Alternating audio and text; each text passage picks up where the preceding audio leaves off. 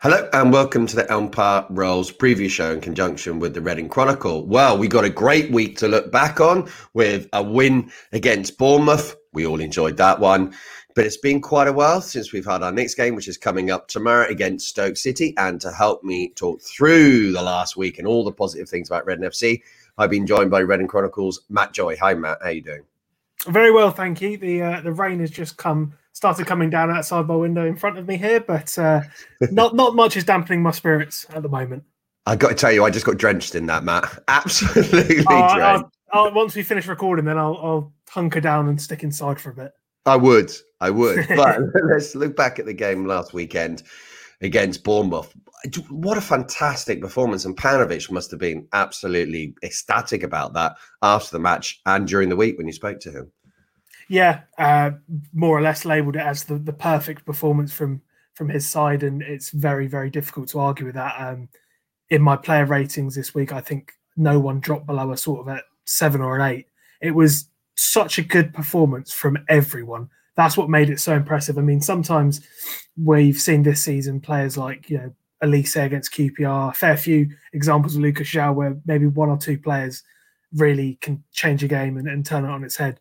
On uh, Friday night, it was it was every single player played almost the perfect game. It was a an absolutely brilliant performance. I, I tweeted out at halftime that I think I was going to need a lie down, and if it if it had carried on at that rate for in the second half, I certainly would have done. Obviously, we didn't quite get to that point, but you know, it went from being so clinical, so ruthless going forward, you know, so quick with the passing. Everyone was making the moves. Everyone was, you know, showing for into space and. It, things were just ticking so well, and Bournemouth couldn't deal with it. And then the second half, sort of backs against the wall, batten down the hatches, and uh, and hold on a little bit. Even though mm. you know we did push forward, but it was it was every single player played brilliantly, and it was the best performance, especially in that first half, that I can remember for a, for a long time.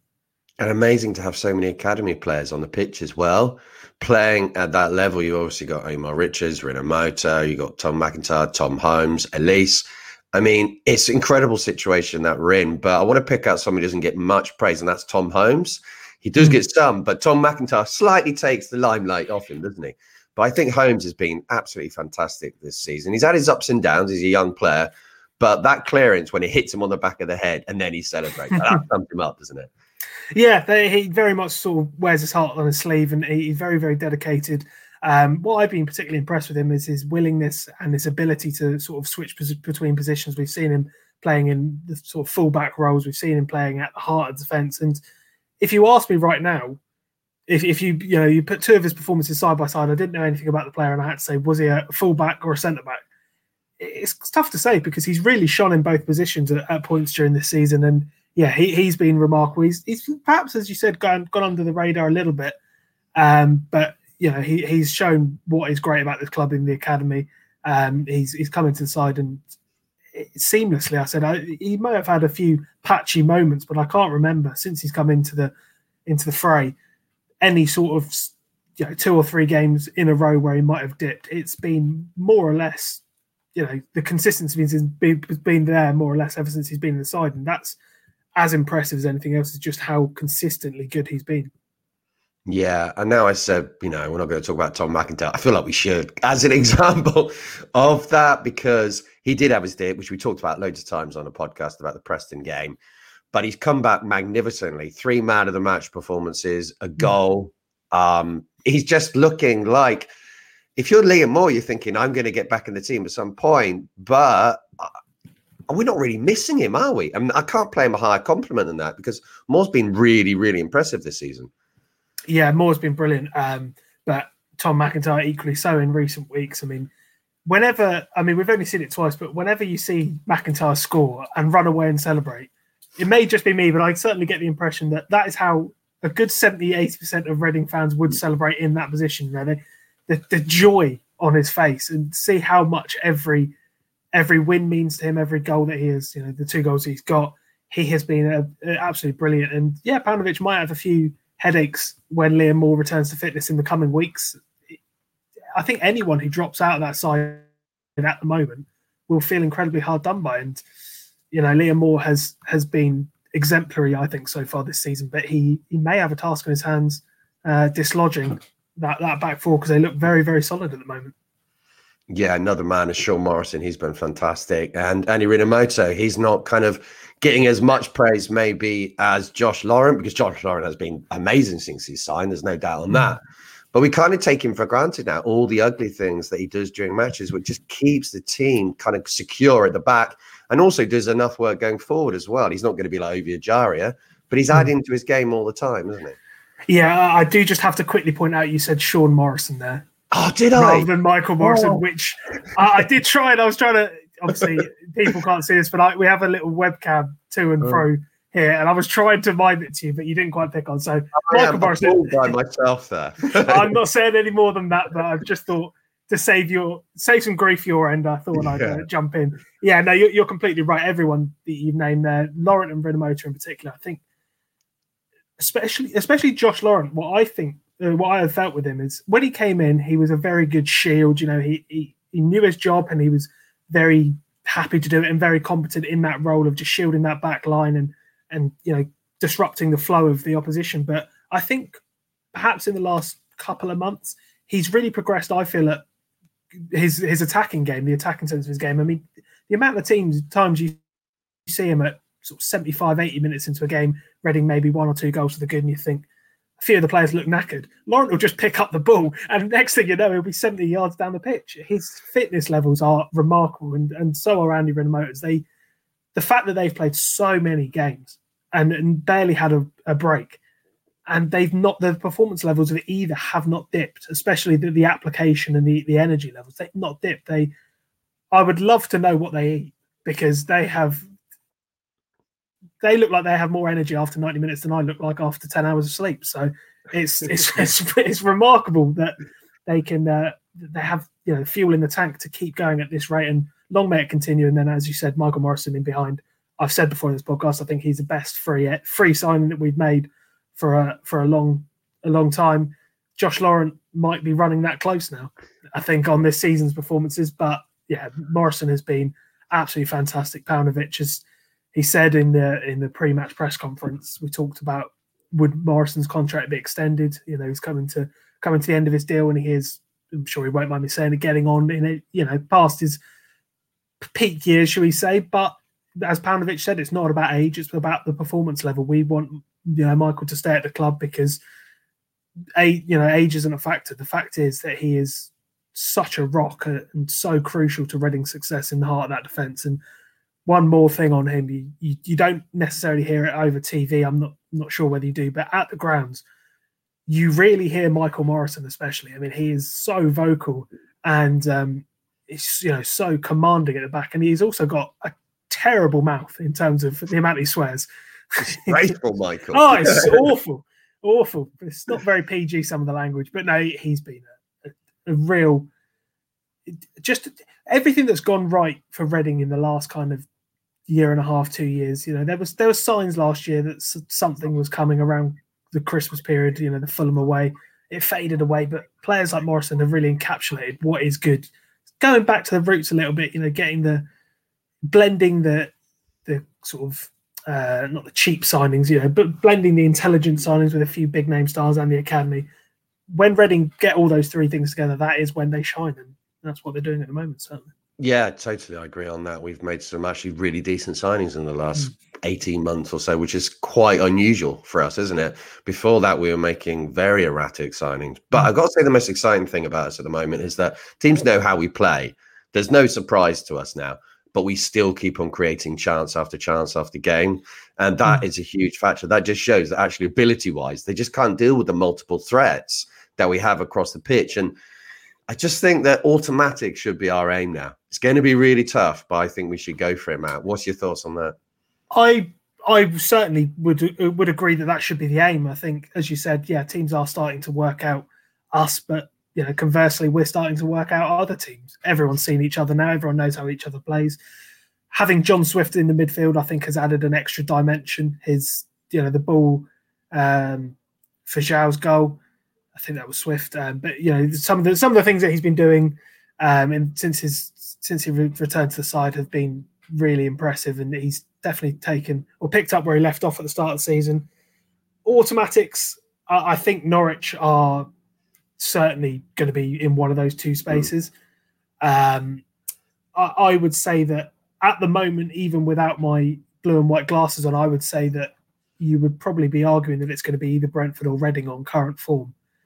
Um, so that's going to be a very, very interesting game. Was that next Wednesday at yeah. the Madejski Stadium? I think that could be a, a real signifier of the progress Reading have made and how close they could be to the to the automatics. I think if you asked me this question next week and we picked up the three points against Brentford, I might be uh, more confident in my answer. But I definitely think we'll be there or thereabouts. Yeah, totally. What we have seen during the last week was the quietest transfer day ever, which in some ways is a beautiful sign of where we are. I know it's also down to the dreaded COVID world as well.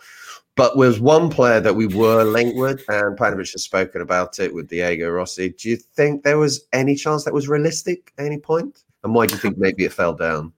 Well, Paunović said that, you know, that he was a player that the club were looking to get in on, on loan. He said that he was on the, you know, making phone calls up until about an hour or two before the deadline, trying to get that deal and perhaps others over the line. He did say that, you know, there's there's a certain element of clubs not wanting to take as many risks, obviously, both financially and in terms of bringing in players from far away, given the, the COVID situation. You know, there's a lot of aspects behind the scenes that have made certain deals a lot more difficult to get over the line, not just for financial reasons. But I think there was genuine interest there. Um, but Paunović said that he wasn't concerned that, you know, that Reading hadn't made any acquisitions in the January window. He said that, you know, you kept the team together, you've kept that the team spirit, which I think has been very, very important, especially in recent weeks. Um, and all eyes now are on the contract situation because sort of a week a week prior to the deadline closing, Paunović said that, you know, once the, the window's closed, that's when we're going to start, hopefully, you know, having a bit more uh, bit more of an idea of, you know, what the situation is with certain players.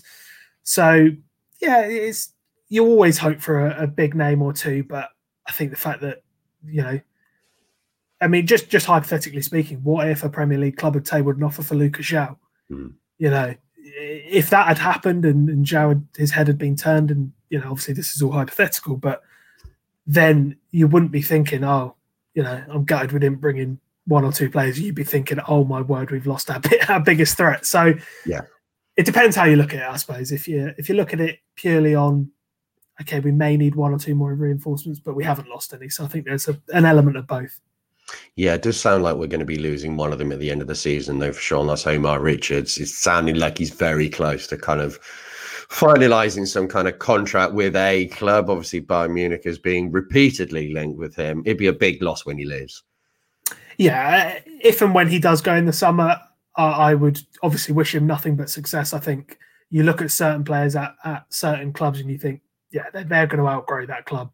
Um, I remember thinking that when uh, not Reading related, but James Maddison was at Norwich City when they were when they went up, and he obviously went to Leicester. And you looked at him and thought, yeah, he's just too good for this for this club at this point in time. And you do start to get that impression with Richards. Um, the club and Paunović still, you know, remain hopeful that he'll sign a new deal, that they're, they're working on getting something that he, you know, he would accept in front of him. I, I think of all the players, he he does look like the most likely that, you know, to leave. But at this point, nothing's decided, nothing's nothing has been finalised, and there's no concrete uh, proof hit sort of this way or that way. So it'd be a waiting game, and I think over the next month or so, we we definitely might get clarity on perhaps not Richards, perhaps a couple of the other players, that is. McIntyre and Elise and Southwood and players like that. But it, it would be a loss if we lost Richards, certainly. It would be tough to replace, but it wouldn't be a surprise. No, it wouldn't be. So let's move on to Stoke City, which is coming up tomorrow. They've been two of the dullest games ever away at Stoke in the last couple of seasons. Two nil-nils. Um, I saw uh, something on Twitter earlier about one of the exciting moments is when the corner flag was so windy they couldn't take a corner. I mean, that is kind of how it goes, wasn't it, with those games away? It's been horrible. We obviously lost them three nil at home earlier in the season. I'm confident we're going to win there tomorrow, but it's not going to be easy, is it? It's not going to be easy, no, but you look at their recent form. They, they've been on a shocking run of form. I don't think they've won in the league uh, since... I think it was mid-November time. So there's a, if there's ever a good time to play any club, it's obviously when they're on a, a run of difficult form. it's we've seen what Stoke can do. I didn't actually think Reading played badly against Stoke earlier in the season.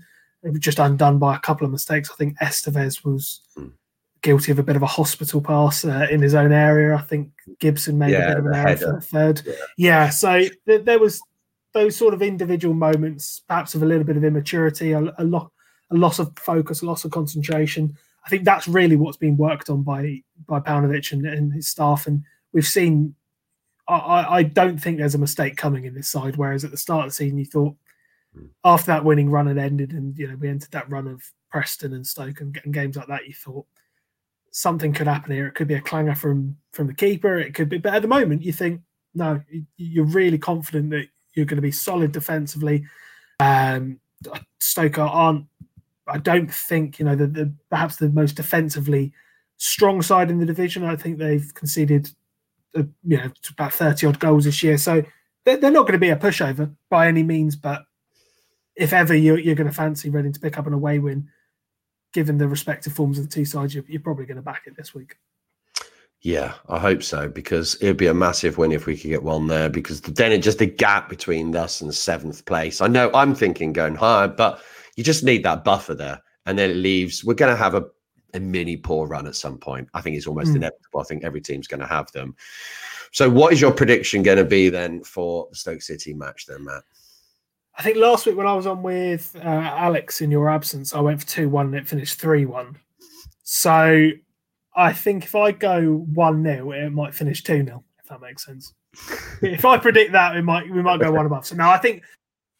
I think Reading will win two nil. I don't think it'll be a, a particularly, you know, I don't think the goals will be flowing in, but I think it'll be maybe one or two nil. Let's hope so. I'm going to go for three one. I think that we're flying at the moment, and I think we're going to keep on scoring goals. It just worries me when we play a team in such poor form. You know how as a football fan's head, you think, oh, it's going to happen at some point, isn't it? But it, so, to be fair, it normally happens when I put a bet on that team to lose. So if I, as long as I steer clear of putting any bets on Reading, which I will do, because that's obviously can't be betting on my own team. But uh, yeah, no, you, you would back it. You would back it. Totally. Uh, thanks a lot for joining us, Matt. And uh, Matt, we'll be back next week doing the preview with you again. Cheers. Right then, now it's time for the view from the opposition with Ben from the Y Y Files. How are you doing, uh, Ben? Hi, mate. Yeah, I'm good, thank you. Um, weird period for Stoke right now. We're not doing particularly well in form-wise, but then we're still, I think, something like four points off playoffs last time we checked. So weird, weird atmosphere at the club at the moment. Yeah, because you sit tenth, but your form has really kind of, I don't want to bring you down here, but slightly collapsed since the injury of Tyrese Campbell. Obviously, if you lose a key striker, we know that with Lucas João makes a huge difference. But is it as simplistic as him being injured, or is there other factors? There, there, there are other factors as well. Um, Stephen Fletcher's been out.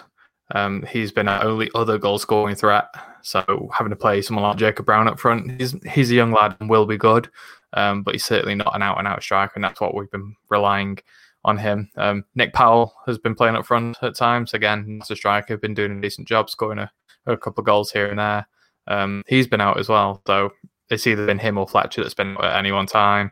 We've been rebedding in the likes of Joe Allen, Sam Clucas, Johnny McCall after injury as well. Good players, and definitely the best midfielders we have, but Allen's been out for the last nine months, so it's going to take him a lot of time just to get back to match fitness. Same with Clucas, same with McCall at his age. So they're the main reasons, really.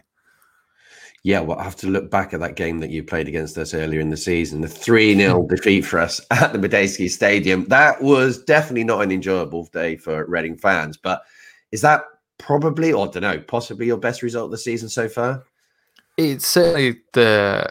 the quintessential Michael O'Neill performance. I think we sat back and defended very well throughout the entire game, and we nicked a few, you know, maybe with a little bit of quality here and there, but, you know, we we pounced on your defence, and I don't think that that's a mistake that you'll let us have again in this fixture this time around.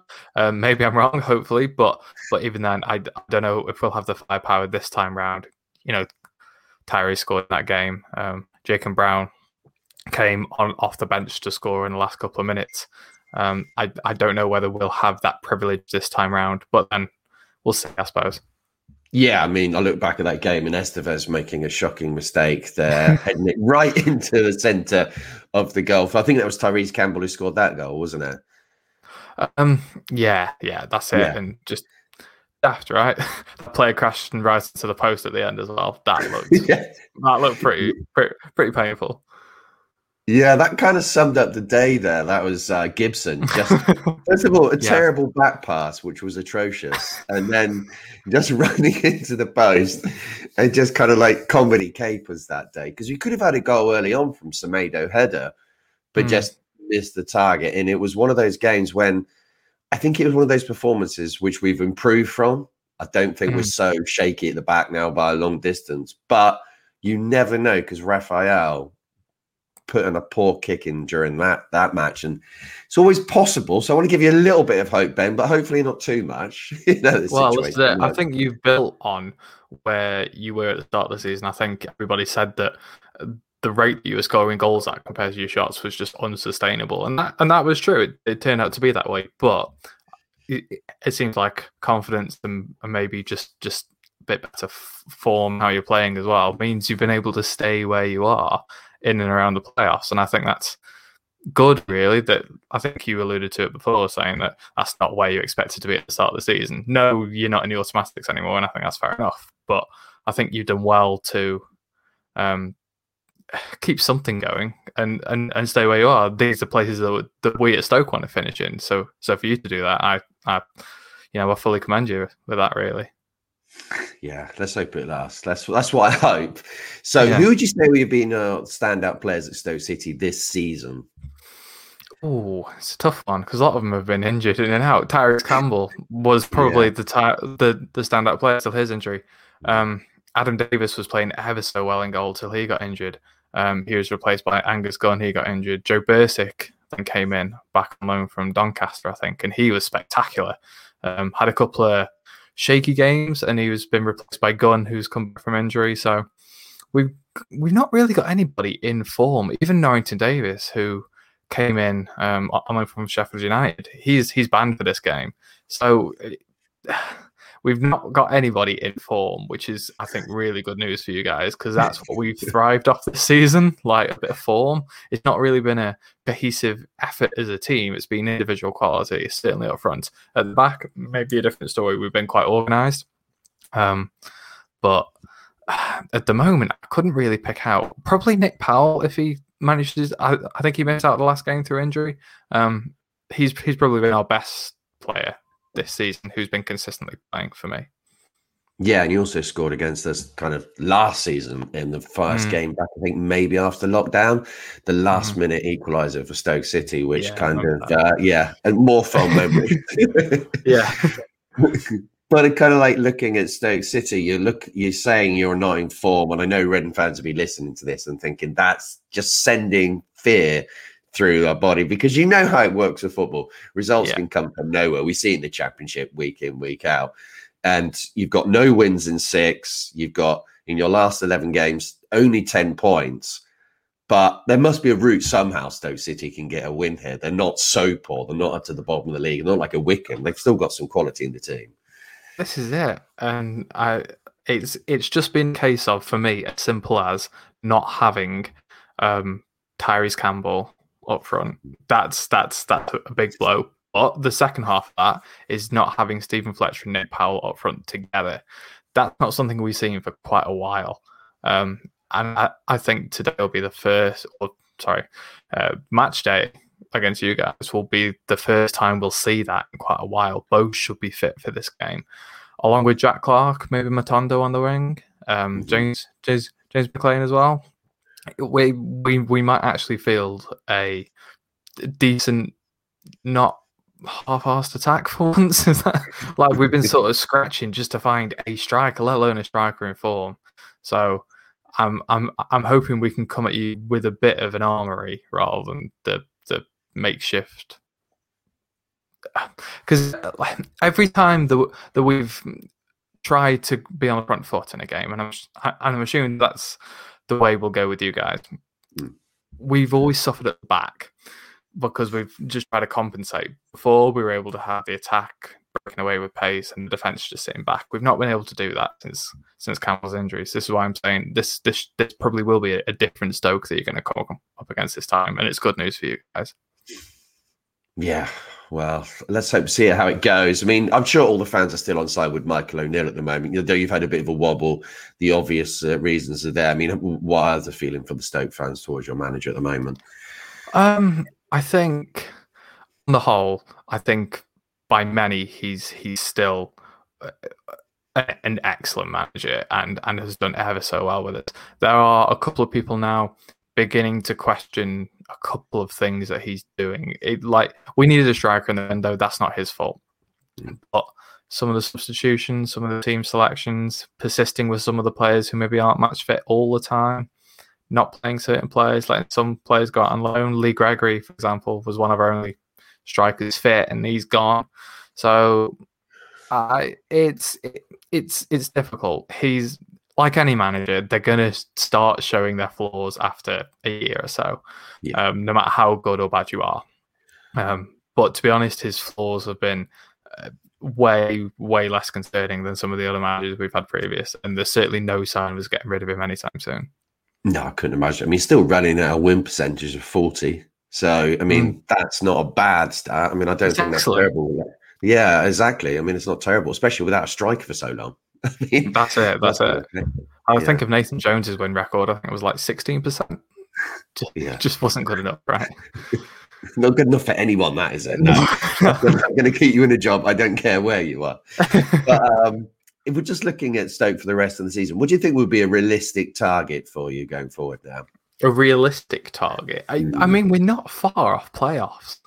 Um, I think th- to show progress, we need to finish in the top half. Um, I think we finished sixteenth, fifteenth in our seasons in the Championship since relegation, um, which which weren't good enough with the squad we had. Um, having said that, you know, twelfth upwards would be an improvement. Um, I think a playoff push it will, will be something desirable. I'm not saying we should expect to finish in the playoffs. I, I, I think we've been massively hampered. Um, in some ways, and we're massively out of form. It's around. Um, but we'll we'll see. I I want top half. I think anything less than top half would be a very disappointing season, considering the start we had too. Um, the playoff push would be nice. Yeah, well, if you get a win against us on Saturday, everything can change, because that would put you right back in the chase, wouldn't it? So how do you think it's going to go on Saturday? What's your score prediction? Oh, I mean, we've had so many draws lately. Yes, like, you so love many. Draw. You love them, don't you? Yeah, and, I, and I'm going to predict another one. I'm going to go with a one-one draw. Okay, okay. Um, I'm going to go. I don't know where a goal's going to come from, but no, no. I'm going to go for a win for Reading. I'm going to go for three-one to Reading, because we're just rolling at the moment. Yeah, I think we're playing quite well, and momentum and. All our key players are coming back into form. So thanks a lot for joining us, Ben. I really appreciate that. We'll be back with a post-match podcast on Saturday. Cheers. Thanks for listening.